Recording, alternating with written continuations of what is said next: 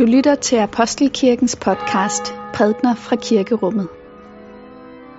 Find mere information på apostelkirken.dk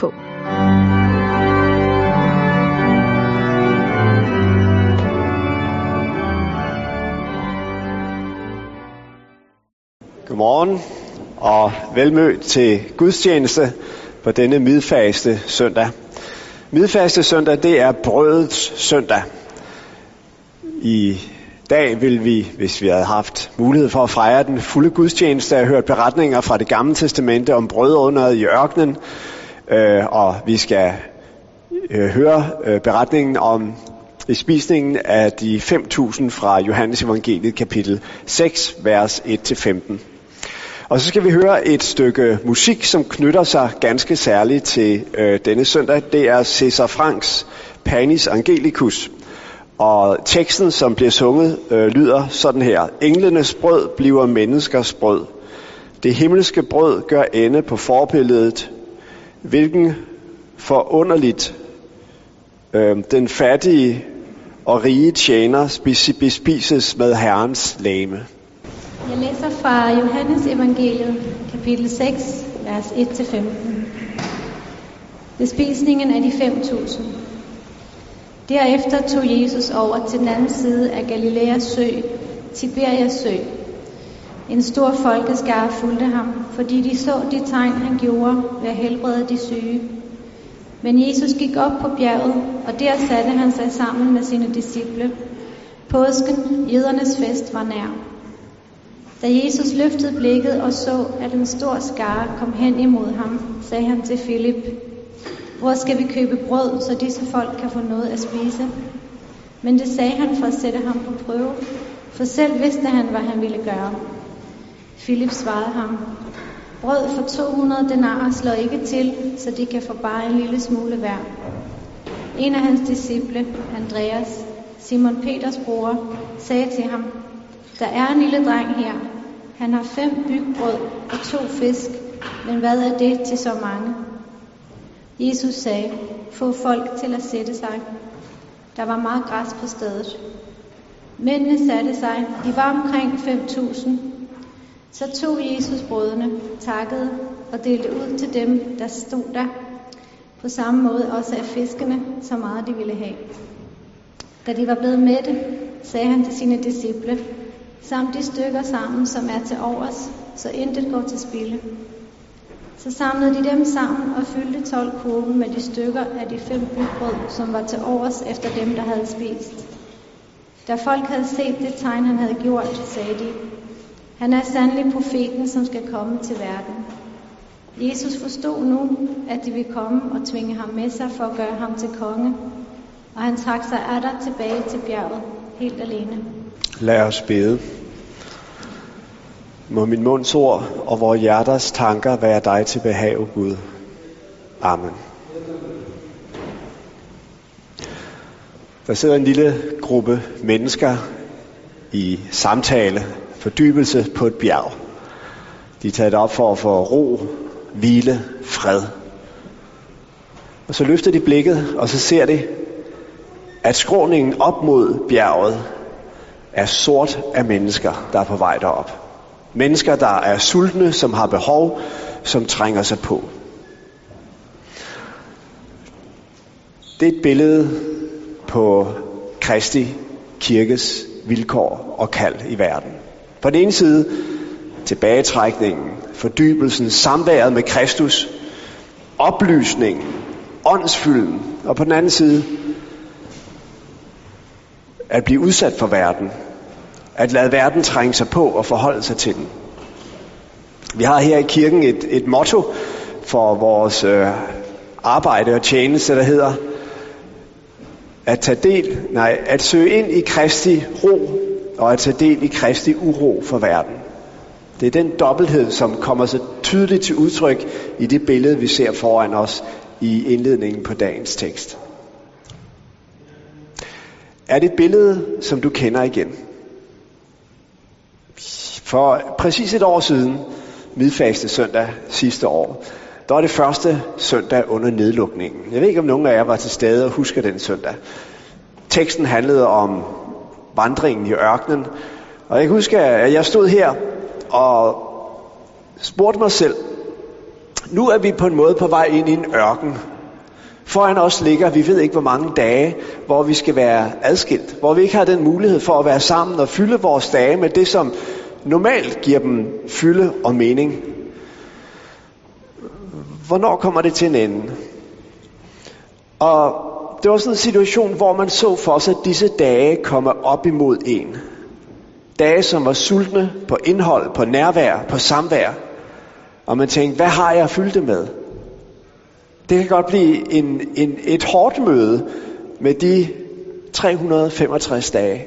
Og det har for nogle af os været et hårdt møde med alle dem, der kom myldrende op øh, af bjerget, hvor vi sad og søgte at finde ro og afklaring. Eller tænk på hele klimasituationen. Altså, vi befinder os i en verden, som ifølge de fleste eksperter er på vej mod en, en form for øh, katastrofe. Øhm, vi sidder trygt og godt her, men i takt med at ørkenen breder sig i Afrika og vil brede sig mere og mere, ja, så kan vi også forudse, hvordan at der vil komme skare vandrende herop imod. Og vi vil se dem op fra vores trygge plateau, og vi vil skulle forholde os til dem. Eller for nu at vente den om. Men man kan også sige, at vi befinder os i en situation, hvor vi så at sige er hinsides brødunderet. Vi lever i et samfund, hvor der er overflod.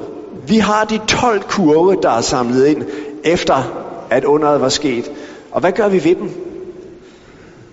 Ikke? Nogle af jer har måske set, at der på vores Facebook-side er et opslag med en, en stilling til et projekt, der hedder Fisken og Brødet. Altså, som netop henter sin inspiration i dagens tekster, som handler om at fordele noget af alt det overskudsmad, der er, så at dem, der virkelig har brug for det, øh, får, får glæde af det. Det er også en vinkel på dagens tekst, at vi befinder os, så at sige, der hvor de 12 kurve skal fordeles. Kort sagt, det billede, som vi får malet foran os i dagens tekst, det er et billede, som kan resonere på mange forskellige måder og niveauer med øh, øh vores liv og vores tilværelse i dag. Og det vi skal lægge mærke til, det er, hvordan Jesus så ligesom øh, fører sine disciple ind i dette dilemma i den her situation. Det her under, det adskiller sig nemlig fra de fleste af Jesu andre under, derved at Jesus ikke bare gør underet, men han så at sige hjælper sine disciple til at gøre det. Altså, Jesus starter med at sige, øh, hvordan skal vi finde brød til alle de her mennesker? Og så står der, det sagde han for at stille dem på prøve. Hvad var det for en prøve, han satte Jesus, han, Jesus satte sin disciple i? Øhm, lad os forestille os, der var en kæk disciple, som stillede sig frem og sagde, okay, jeg kender en bager nede i byen. Hvem er frisk til at løbe med ned? Og ja, altså vi kan selvfølgelig ikke hente for mad til alle sammen, men vi kan, vi kan hente noget brød og fordele det. Vil han bestå prøven? Eller forestil dig omvendt en disciple, der sagde, der er ikke noget at gøre. Vi har de her fem bygbrød og to fisk, vi må bare prøve at fordele dem så retfærdigt som muligt. Børnene først. Vil han bestå prøven? Resignation på den ene side og kontrol på den anden side. Det er jo sådan de to umiddelbare øh, reaktioner, som vi står tilbage med, når vi står over for en situation, der udfordrer os, sådan som øh, den, som disciplene stod i, i i dagens tekst. Men der er en tredje vej, og det er den vej, som Jesus ønsker at så gå med sine disciple. Det er den vej, som Andreas øh, eksemplificerer i dagens tekst. Andreas, det er ham, der siger, der er en her, der har fem bygbrød og to fisk. Hvad er det til så mange? Men værsgo, Jesus, nu giver vi det over til dig. Det er vores ressourcer. Altså, Jesus har givet Andreas og disciplene en opgave. Find noget mad. Og så tager de den lille smule, de har, og siger, okay, værsgo, tilbage til dig, Jesus. Her er vores mad. Gør med det, hvad du vil.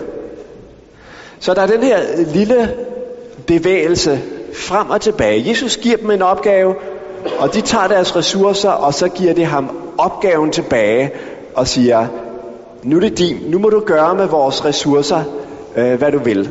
Og så er det, at øh, miraklet det sker. Hverken kontrol eller resignation, men tillid. Det var en tillidsprøve. Og tillid, det er jo evnen til at kunne afgive kontrol.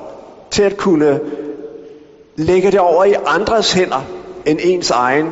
Og til at have tillid til, at det, det ligger godt der. Den bevægelse er en bevægelse, som vi kan gøre dagligt i vores liv. Det er en bevægelse, vi kan gøre i forhold til de to eksempler, som jeg indledte med at nævne. Klimaet for eksempel. Hvad nytter vores ressourcer over for det kolossale store øh, problem, som vi står med som menneskehed? Øh, hvad nytter de små ting, som jeg kan gøre i min hverdag, når udfordringen er af en sådan størrelse, at, øh, at, det, at det ligesom ikke rigtig rækker? Jo, tag det lidt, der er dit, og læg det over til Kristus. Og sig til ham, her er dit barn med fem bygbrød og to fisk. Hvad er det til så meget, til så mange? Hvad forskel skulle det kunne gøre i den her verden? Men nu lægger jeg det over til dig, i tillid til, at det er dig, der har overblikket. Det er dig, der bærer verden på dine skuldre, og ikke mig. Og i det, jeg gør det, så bliver jeg aflastet, og jeg bliver i stand til at tage den dag, som er min dag i dag, på mig, og gå ud og leve med de ressourcer, som nu engang er mine. Eller eksemplet med coronasituationen. At kunne stå op en morgen og sige til sig selv, ja, jeg ser ikke, hvordan den her dag skal kunne blive tilfredsstillende. Jeg ser ikke, hvad jeg kan fylde den med. Jeg ser ikke, hvordan jeg skal kunne lindre det savn, som er i mig efter, efter samvær og nærvær. Øh, men her er dit barn med fem fisk, fem bygbrød og to fisk. Jeg træder ud i denne dag med det, som er mine ressourcer, øh, så lidt det synes at række, og tager et skridt ad gangen i tillid til dig.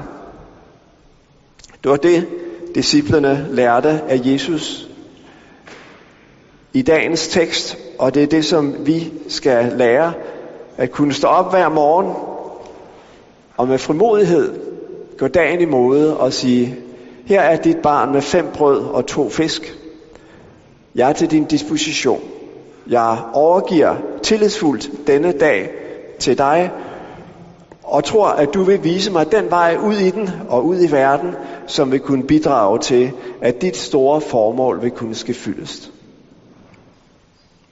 Lov og tak og evig ære være dig, vor Gud, Fader, Søn og Helligånd. Du som var og er og bliver en sand treenig Gud, højlovet fra første begyndelse, nu og i al evighed. Amen.